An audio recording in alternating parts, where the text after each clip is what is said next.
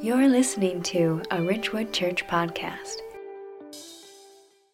Susie and I were, were quipping a little bit about the role of women in ministry in the church, and that's been a long debated topic in churches. But I think no matter how you feel about that, we can all agree that women are the backbone of the church. And ladies, you bring a, a tremendous amount of energy. Uh, you bring relational aptitude that we as guys sometimes, most of the time, are lacking. You bring gentleness. You bring a ferocious work ethic. And we are just so fortunate to have you. As I look back uh, at my own life, and you probably share some of these experiences as a child, I remember many women that just poured themselves into me through Sunday school and, and children's choir and, and plays. And they weren't afraid to set you straight either. And I was in trouble all of the time. So I got to know these women really well. And I got on the bad side of some of them, especially Mrs. Haynes. And many of you have your own Mrs. Haynes. But she rode me hard as I was growing up. And I'm thankful for that kind of guidance. You know, as the early church was being built in the first century, women were tremendously important to its success. And on this Mother's Day, I wanted to take just a brief moment and look at the life of one of those women and reflect on the gift that women are to the body of Christ. Because they are a marvelous gift. And for too long, in my opinion, in the church, Big C, the church, Many women have been marginalized. We've heard horrific stories in the past few years about abuse that's taken place in the church. They've been treated as second class citizens. And honestly, no matter what kind of leadership structure you have, that's not acceptable. And women are important and they need to be appreciated. And I want to show your grati- our gratitude for you this morning. And I want to honor you because you are so deeply loved and are so important. And guys, we need to examine our hearts, and so we can create this kind of a place at Ridgewood. How do we treat the women in our lives? Are we treating people here at church with dignity and respect?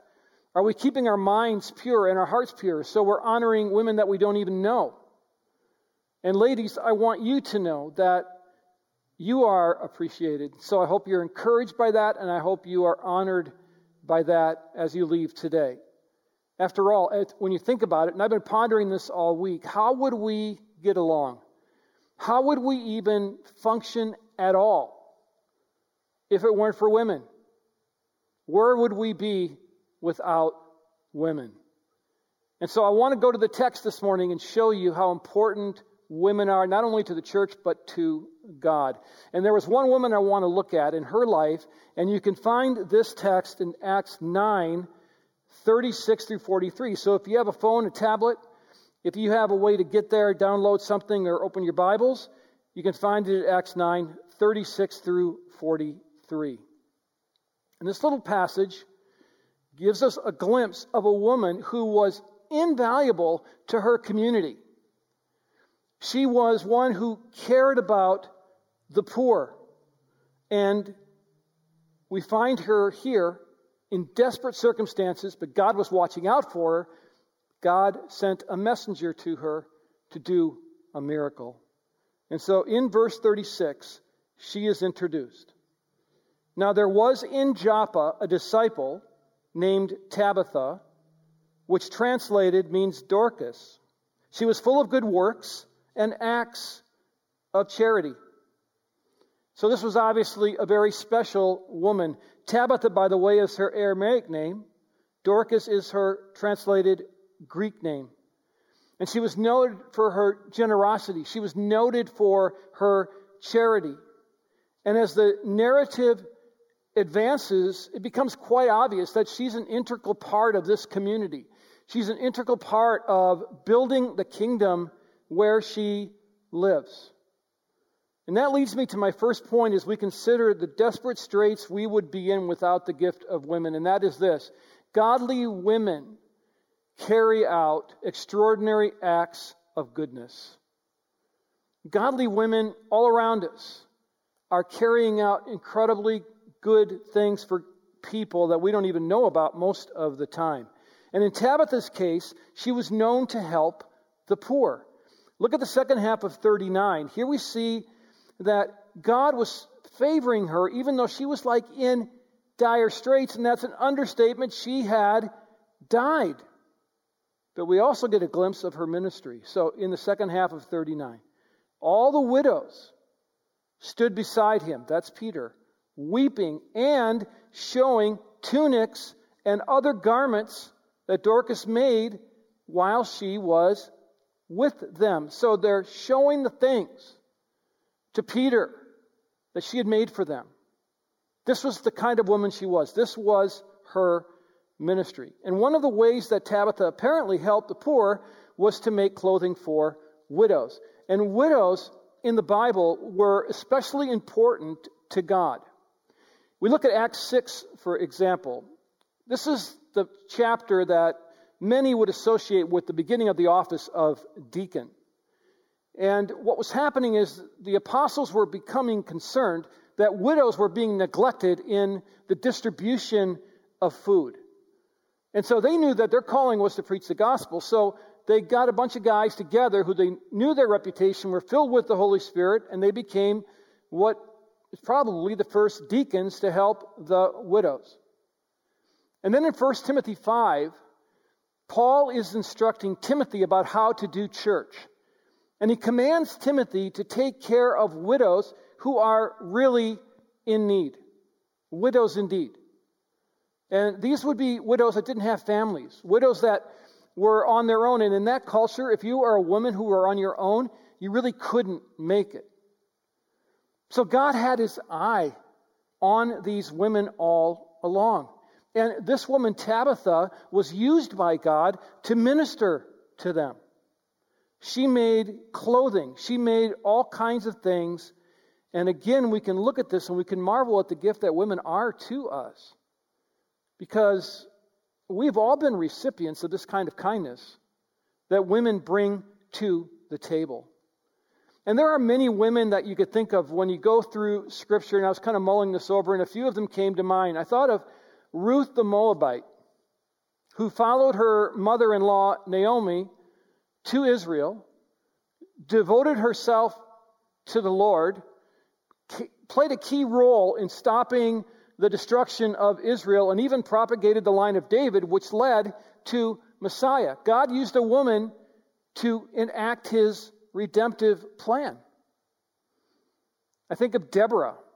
She was the only female judge during the time of the judges over Israel, and she not only moved her nation toward God, but stamped out the evil players in the process. There's Miriam.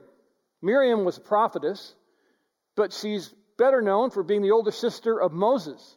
And you can make a case that she was responsible for inserting that love of God into her brother.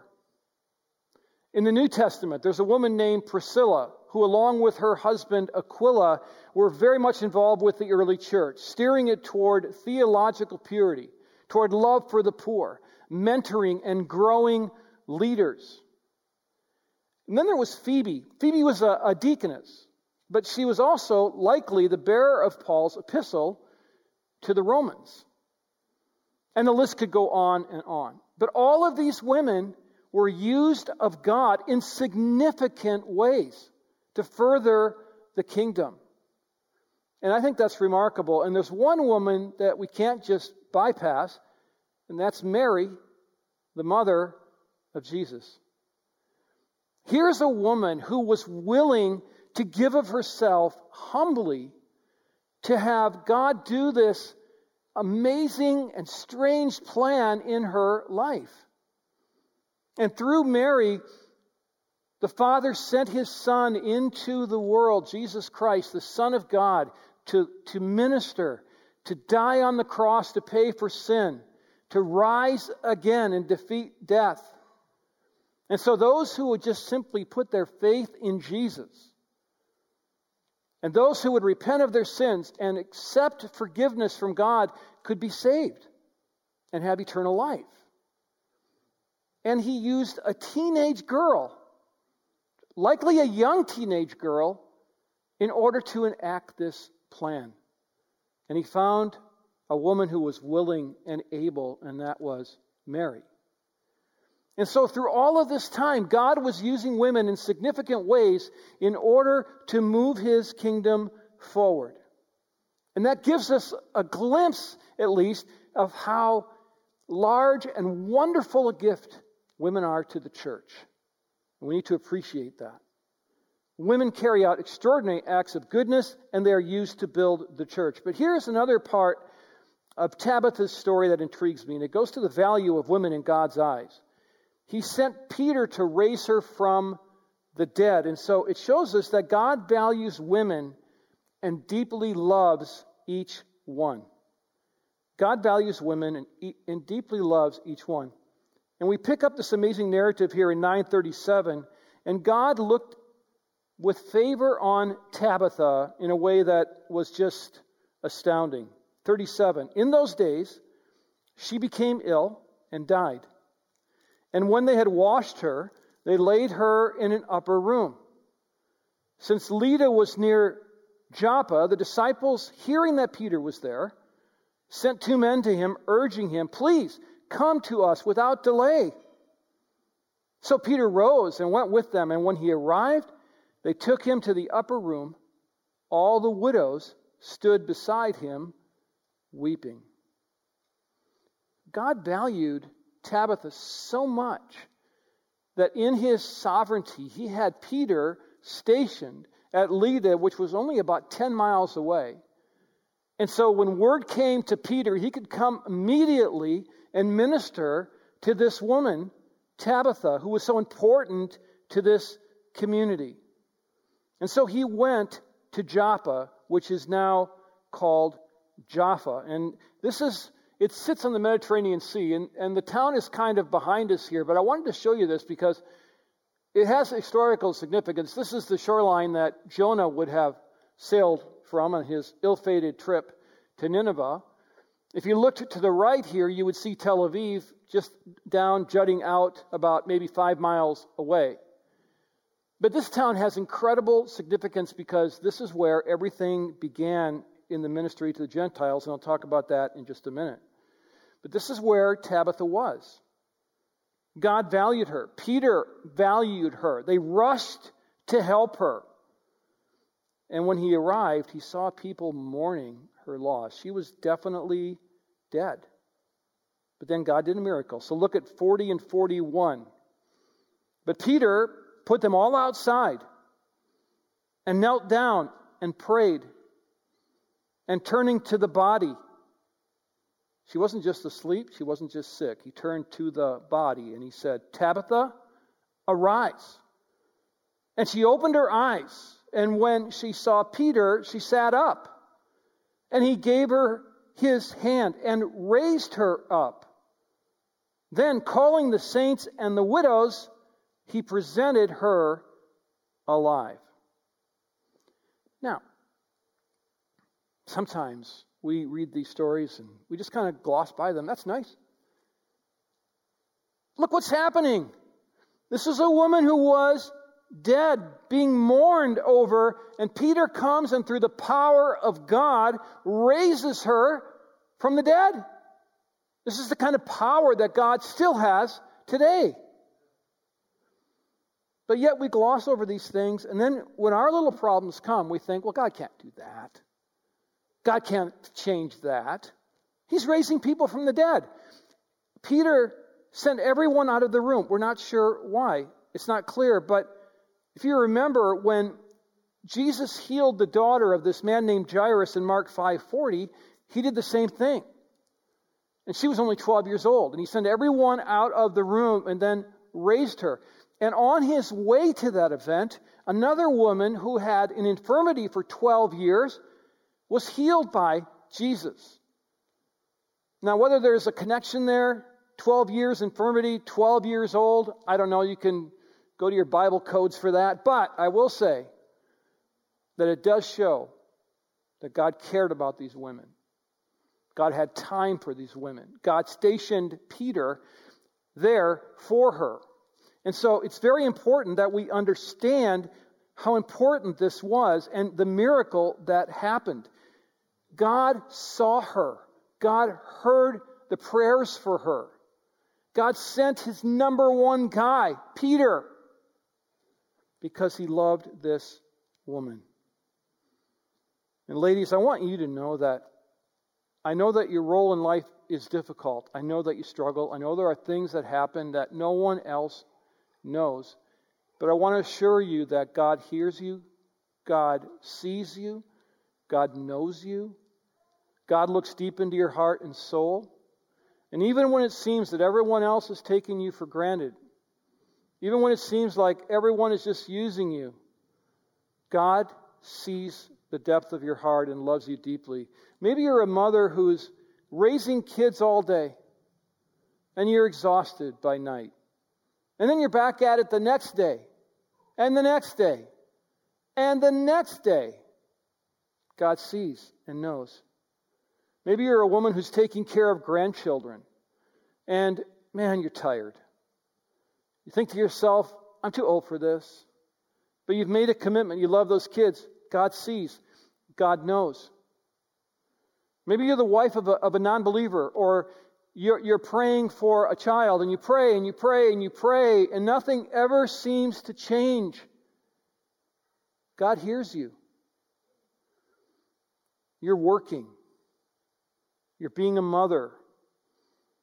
In this day and age, you're being a teacher because your kids are online. Which, by the way, if you have kids, there's serious questions as to whether that works or not. I can guarantee you that.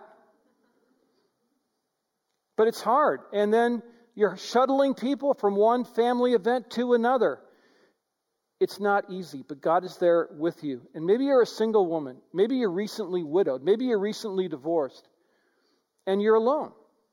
And you look around, and the church and culture is all based on couples and, and marriage interactions, and you don't feel at all like you fit in. I just want you to be encouraged this morning that God has not forsaken you, that God is with you, that like these women in Scripture, God ministers to you, probably in ways that you don't even know at times. And so God is good and God cares about you. Do you remember when Abraham and Sarah got ahead of God and God had promised them a son? Sarah had laughed. She was so old. And they thought, you know, this isn't going to work. So we better connive our own plan. So they said, you know, this brilliant plan they came up with hey, why don't you just sleep with one of our slave girls? That'll solve the problem. So he did. And a son was born, and sure enough, Sarah became jealous and sent Hagar packing with Ishmael, son of that union. But even though Sarah had abandoned her, Sarah had forsaken her, Sarah had kicked her out, God didn't. God saw her. God met her at a spring in the desert, and God talked kindly to her and loved on her because he saw the, the depths of issues she was dealing with. In fact, he even promised her that your son will also be the father of a great nation. And so God doesn't just throw you by the side of the road. He's there for you. And He values you. You are an amazing gift. We could not do church, we could not do our lives without you at the same level at all. I want to go back now and show you the result of this miracle because it's pretty amazing. Back to Tabitha in Acts 9. This miracle helped many to discover a true and real, a saving relationship with Jesus Christ. So look at 42 and 43. And it became known throughout all Joppa, and many believed in the Lord. And he, Peter, stayed in Joppa for many days with one Simon, a tanner. And this leads us to another important point regarding God's gift of women to the church. Godly women, they get people saved. And God uses them to bring people into a relationship with Jesus Christ. Because of this miracle, many believed in Jesus. And I have no doubt it was Tabitha's reputation, It was how they were depending on Tabitha, how much they loved Tabitha, that made this such an astounding event. And the word spread. And guess what? God used it to bring people into a deep relationship with Jesus. This is a, a picture of the house that is still there today, the traditional site where Simon lived, where Peter would have lived after bringing Tabitha back to life. And here's what's significant about this. This, if this is the place, and when they say traditional, you kind of go, hmm, okay. If this is the spot, this is where the ministry of God to the Gentiles began. That's you and me. And so, who was in the middle of all of that? It was Tabitha. Who did God raise from the dead in order to kick off Peter's ministry to the Gentiles? It was Tabitha. God loved her. God used her in amazing ways. And, God, and Peter stayed here and his ministry began. Women are a key part of God's evangelistic plan. I love in the book of Luke, in Luke, he records this little band of women that followed Jesus and that did amazing things to further his ministry. If you look at Luke 8 1 through 3, soon afterward, he went through the cities and the villages, proclaiming and bringing the good news of the kingdom of God. And the twelve were with him. Also, some women who had been healed of evil spirits and infirmities. Mary, called Magdalene, from whom seven demons had gone out. Joanna, the wife of Chuza, Herod's household manager and Susanna, and many others who provided for them out of their means. And so these women were committed to Christ. They were following Jesus. They were giving to him of what they had. And so, metaphorically speaking, are you traveling with Jesus? Whether you're a woman, a man, or a child, are you walking with Christ? Are you following him as a disciple? Are you giving him all of yourself? These women were, and they're wonderful examples to us about how that can be done. And they were committed to the cause, and they were important, and Jesus valued them.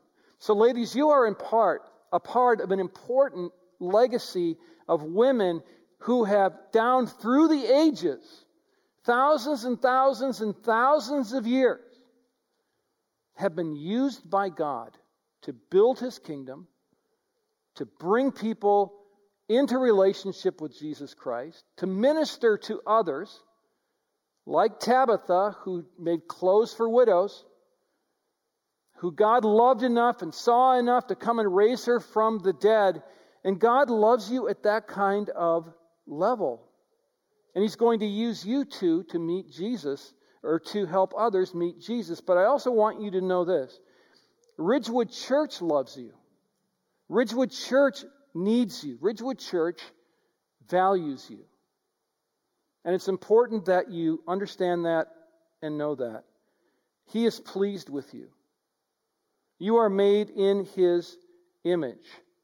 And here's what I want Ridgewood to be for you I want Ridgewood to be a place that is joyful for you, a place where you can serve and use your gifts, a place that you can be filled in your soul by being a part of. I want you to be fed here. I want you to, to soak in the Word of God here, not just from the pulpit, but from different Bible studies and community groups and, and different things you're involved with. And then I want this to be a safe place for you. And that's really important to me because I have been horrified by the things I'm reading that are coming out at other churches that have been swept under the rug somehow by somebody. So women became fearful of coming forward even though they were suffering abuse at home or even in the church. Let me make you a promise that if that happens to you and you come forward, that you will be taken seriously, you will be honored, and we will never sweep anything under the rug. We want this to be a safe place for you. And so, if you're experiencing something like that, please tell someone. please reach out for help because that is not okay. Never okay. And that's not what Ridgewood is all about. So that's what we want for you here. And, and the thing about this is that, and I want to leave you with this point, is that God cares about you. You are His precious child. And the way you function is the way God made you. He created you perfectly in His image. And I know at this time, women are, are struggling in their roles. They're struggling with body image, all this stuff. They're trying to be like everyone wants them to be. But you're created just like you are for a reason. And God has made you that way. And so don't try to be someone else. Just be yourself. The Bible tells us, yes, we have different roles in life, but we also we also are created equal in the image of God and we share his likeness. And we see this in Galatians 3:28. There is neither Jew nor Greek, there is neither slave nor free, there is no male or and female, for you are all one in Christ Jesus. So don't ever doubt that the Lord has a plan for you. Don't ever let someone convince you that you are less than because you're a woman. You are an immeasurable and wonderful gift to the church. And when I look back at my own life, when I look back at what God has given me in Wendy, when I look back at what He's given to Ridgewood and how we've built this ministry over the past five years, I am incredibly grateful for the women that He's brought here to do that. And as I think about it, the more I understand, we could not get along. We, we couldn't function as a church without you. And so, thank you, ladies, for everything that you do. Thank you for what you bring here. And what I'd like you to do, ladies, is just stand for a moment because I want to pray over you before we sing a song together. So just stand where you are. Guys, we are so fortunate to have these women in our midst. Why don't we just take a moment and tell them that we appreciate them for who they are and what they bring here? Let me pray over you. God, I thank you for each one of these women. And I, I don't know what's going on in each life. I do know that there are cultural things that are happening that are really difficult. And so I just pray, God, that you would speak to each one. Help each of these ladies to know how much you love them. That even though there are longings in the depth of their souls that aren't being met yet, that you are still there and you're still walking alongside of them. And you hear their prayers, and you see their suffering, and you share their joys, and that they're never alone. And God, I pray that Ridgewood would be a safe place where they could thrive here. And feel safe here and know that they are a part of a ministry that is intent on preaching the gospel and going into our community and making you known. And I pray this in Jesus' name, and we thank you for all these good gifts. Amen.